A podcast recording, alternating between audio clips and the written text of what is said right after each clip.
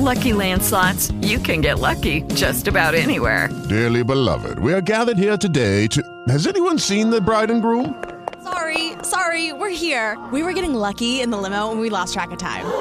No, Lucky Land Casino, with cash prizes that add up quicker than a guest registry. In that case, I pronounce you lucky. Play for free at LuckyLandSlots.com. Daily bonuses are waiting. No purchase necessary. Void were prohibited by law. 18 plus. Terms and conditions apply. See website for details. Judy was boring. Hello. Then Judy discovered ChumbaCasino.com. It's my little escape. Now Judy's the life of the party. Oh, baby, Mama's bringing home the bacon. Whoa, take it easy, Judy. The Chumba life is for everybody. So go to ChumbaCasino.com and play over 100 casino style games. Join today and play for free for your chance to redeem some serious prizes. chumba ChumbaCasino.com. No purchase necessary. Void where prohibited by law. 18 plus terms and conditions apply. See website for details. Rozmowa po dziewiątej. Łukasz Brodzik, dzień dobry. Naszym gościem jest Kazimierz Łatwiński, radny Sejmiku Województwa Lubuskiego Prawo i Sprawiedliwość i doradca do wojewody do spraw infrastruktury kolejowo-drogowej. Dzień dobry. Dzień dobry panie redaktorze, witam państwa. E, Myślę, że te wszystkie informacje są potrzebne, bo będziemy e, rozmawiać o przylepie i wielu mieszkańców zadaje sobie pytanie o przyczyny tego pożaru. E, A w dalszej kolejności, jak to się w ogóle stało, że w przylepie takie składowisko odpadów się e, pojawiło? I e, pana także chciałem zapytać, bo e, pan był także w momencie, gdy Zielona Góra odbierała od gminy to e, całą e, dobrodziejstwo inwentarza. E, No i okazało się, że tam znajduje się takie jedno miejsce, którym będzie problem. I ten problem mamy od lat 2015 jako Zielonogóra, ale szerzej od 2012. To jak to było z tym składowiskiem odpadów? No, ja już wspominałem na antenie telewizyjnej, że byłem członkiem takiego ko- komitetu, gdzie jako radny Rady Miasta Zielona Góra rozwiązywaliśmy e, wszelakie tematy związane e, z połączeniem miasta i, i gminy.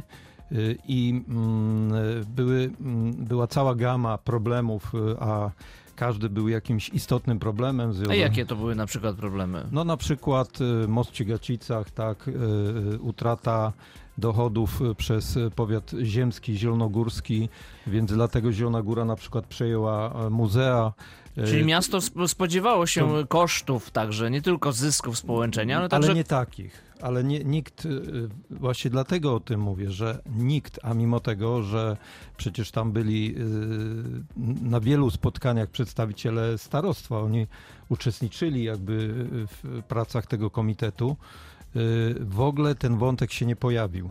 Ten, ten, ten Mm. wątek był zupełnie nieobecny. Tam się przecież y, też y, mm, ta strona, która ze strony gminy, która starała się wynegocjować jak najlepsze warunki, czy też nawet kontestować to połączenie miasta i, i, i, i gminy, y, to mm, miała przecież swoje media, swoją prasę i mm, ci państwo też y, w tych swoich środkach przekazu w ogóle y, na ten temat y, nie mówili. Myśmy się przecież na bieżąco kontaktowali z radnymi i gminy, i z, y, i, i z wójtem gminy, także te, ten temat był nieobecny. Ja o tym temacie dowiedziałem się już po połączeniu. Y, To na pewno było y, no, najwczy- gdzieś tam w 2015-16, może nawet 17 Mm. roku, kiedy y, pan wiceprezydent Lesicki zaprosił między innymi mnie, ale i kilkoro innych radnych. Ja byłem w komisji, w komisji rozwoju miasta i ochrony środowiska i y, po, przy e, asyście Straży Pożarnej, Policji, przy zachowaniu wszelkich rygorów pokazano nam tę halę. E, Nawet na chwilę tam weszliśmy, widzieliśmy jak fatalnie to jest składowane, że mm, e, wtedy dowiedzieliśmy się, to już, to już było dość, dość e, długo po połączeniu miasta i z gminą, to łatwo ustalić, kiedy to było Mhm. Y, ale, mm, ale to dla wszystkich było zaskoczeniem. Również niejednokrotnie o tym mówili prezydenci, również dla, mm, dla prezydentów. mm, Mhm. Dla prezydenta miasta Zielonej Góry. Więc ten temat był jakoś zamieciony pod dywan. No tak, e, zgodę na Ale jeżeli można, Mhm. bo to jest bardzo istotne, bo mm, podnoszona jest y, tutaj, y, y, podnoszony jest udział starosty mm, y, zielonogórskiego, y, starosty z Platformy Obywatelskiej, y, który, w imieniu którego urzędnik y, podpisał zgodę, a potem rozszerzono jeszcze w 2014 roku zgodę na składowanie tych odpadów. Ale pamiętajmy bardzo wa- o bardzo ważnym kontekście tej całej sytuacji. To był czas do 2015 roku, kiedy w Polsce e, działały mafie paliwowe, VAT-owskie i te śmieciowe. I mm, z bliżej nieokreślonych y, powodów y, rząd wydał rozporządzenie. No właśnie, o tym mówiła wczoraj Anna Moskwa, minister klimatu i środowiska, że e, te rozporządzenie określało zasady importu i wydawania decyzji na gospodarowanie odpadami w e, naszym kraju. No i e, e, bardzo luzowało te zasady No, Właśnie o tym, o tym właśnie my- myślę w tej chwili, mówiąc te słowa. Zrezygnowano na mocy tych przepisów z obligu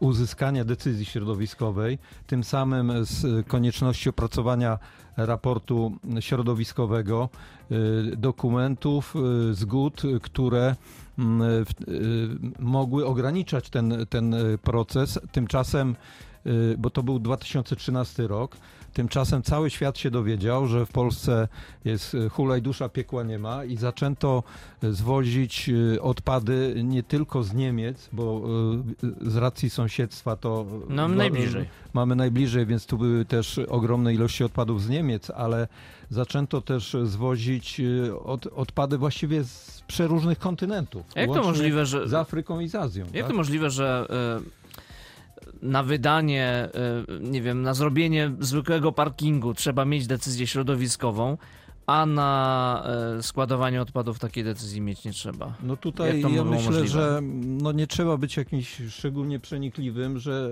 żeby się domyślać, że może tu być jakieś drujedno po prostu. No, Mm. no słuchacze mogą sobie mm, jakby wyciągnąć wnioski, ale takie liberyz- libery, liberalizowanie przepisów, nie wiadomo w imię czego, tak? Dlatego, że teraz e, można, mm, bo to są też unormowania europejskie, do Polski wwozić odpady, ale to są odpady, które mogą być e, poddane recyklingowi, Mhm. więc e, można wydobywać z nich pewne elementy, które są wartościowe, no i uzyskiwać jakąś wartość dodaną, ale to już jest bardzo zawężona grupa odpadów, tak? Y, Poddana kontroli i mm, te, te, również y, tej środowiskowej, tak? Więc, więc tutaj mm, y, t- to było, mm, bo y, jak powiedziała pani minister Moskwa, y, w tym okresie, a rządziła wtedy Platforma Obywatelska, Polskę po prostu zaminowano tymi, tymi, tymi odpadami, No dzisiaj te milionami miny- ton odpadów. I dzisiaj i dzisiaj mamy wybuchają. niestety wy, wybuchają no, takie punkty zapalne, tak? Mhm. Coraz to w, w jakichś innych miejscach I, i, i skala tego zaminowania jest niestety ogromna i najgłośniej krzyczą ci, którzy do tego doprowadzili, tak? No właśnie, przypomnijmy e, całą sprawę, bo y, starosta z Platformy Obywatelskiej w 2012 wydaje zgodę. E, oczywiście obarcza za to e, wicestarostę z Prawa i Sprawiedliwości, bo jak żeby inaczej. E, ale e, no mamy sytuację e, do dziś z tym e, problem. Tą wersję wydarzeń, która e, podkreśla, że to starosta z Platformy Obywatelskiej wydawał tę zgodę, tutaj e, także e, potwierdza pani była sekretarz powiatu zielonogórskiego, pani Izabela Staszak, która była sekretarzem tegoż powiatu przez 16 lat. Dzisiaj jest wójtem Trzebiechowa i mówi o tym, że y, tak było, że mm, to poza wicestarostą z Prawa i Sprawiedliwości została y, ta decyzja y, podjęta. Mm, no I odpowiedzialnością zapewne tutaj będą się przerzucać niektórzy politycy, ale chciałem zapytać o tutaj rolę też Urzędu Marszałkowskiego, bo i pana jako też przedstawiciela Sejmiku Województwa o to pytam, bo przecież do Urzędu Marszałkowskiego musiały spływać e, sprawozdania z działalności tej firmy, która odpady przyjmowała, składowała. E, A tego nie robiono, jak mówi prezydent Zielonej Góry, przez 5 lat. E, A z drugiej strony czerpano z tego korzyści. Urząd Marszałkowski przecież otrzymuje opłaty za składowanie odpadów właśnie z tytułu y, no, no, no, no, tych wpłat od przedsiębiorcy. No też pamiętajmy, że e, urzędy marszałkowskie dysponują ogromnymi pieniędzmi unijnymi. Tak? To są pieniądze, które należą się Polsce, no ale zasady są takie, że część tych pieniędzy, i to są gigantyczne środki, w tej perspektywie to jest 915 milionów euro i mm, Urząd Marszałkowski ma możliwości żeby w takiej sytuacji ma gigantyczny budżet unijny do dyspozycji i wtedy też miał przez te wszystkie lata, żeby mm, e, również na taki cel ochrony środowiska te pieniądze przeznaczyć. Tymczasem e, wojował z Urzędem Miasta Zielona Góra, w tym sensie, że e, wystąpił do sądu, żeby mm, pokazać, że właściwym jest prezydent miasta Zielona Góra. Miasto Zielona Góra się broniło, no ale akurat Naczelny Sąd Administracyjny przychylił się mm, do wniosku zarządu województwa, ale przecież, przepraszam, Zielona Góra, tak jak wszystkie inne powiaty, miasta i gminy, mm, jest częścią województwa lubuskiego. I skoro był tak duży problem i mm, teraz zarówno e, marszałek województwa, jak i jedna pani e, posłanka e, szaleją, tak, że doszło do oskarżenia środowiska, to dlaczego była ze strony Urzędu Marszałkowskiego taka obojętność, taka bierność i pasywność i przyglądanie się sytuacji, żeby nie powiedzieć zacieranie rąk że coś w Zielonej Górze źle się e, powodzi, więc, więc e, to jest też e, ta, ten fałsz, tak? Teraz mm, wywołuje się histerię, straszy się mieszkańców. Oczywiście są prowadzone badania.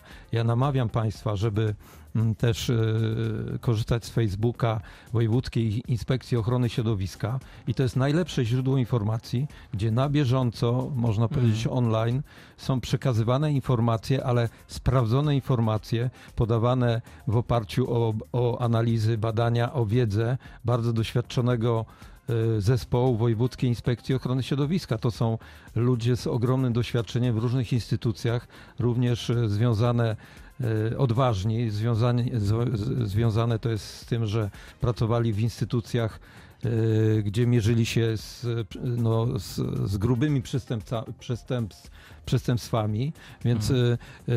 to, to są ludzie apolityczni, żadni aktywiści partyjni i tam są zamieszczane na, na, na Facebooku Wojewódzkiej Inspekcji Ochrony Środowiska te informacje. Na koniec chciałem pana zapytać o y, roli w tym wszystkim także rządu, bo y, z tego co rozmawiałem poza anteną Rady Zielona Góra z posłem, na przykład Jerzym Materną, on wspominał, że tu wiele y, także rozmów było prowadzonych na tym szczeblu samorząd, rząd, skoro pan mówi, że samorząd, województwo to się nie udawało, natomiast to szukało chociażby w Narodowym Funduszu Ochrony Środowiska e, wsparcia w tej sprawie i tam już rozmowy, jak rozumiem, były zaawansowane.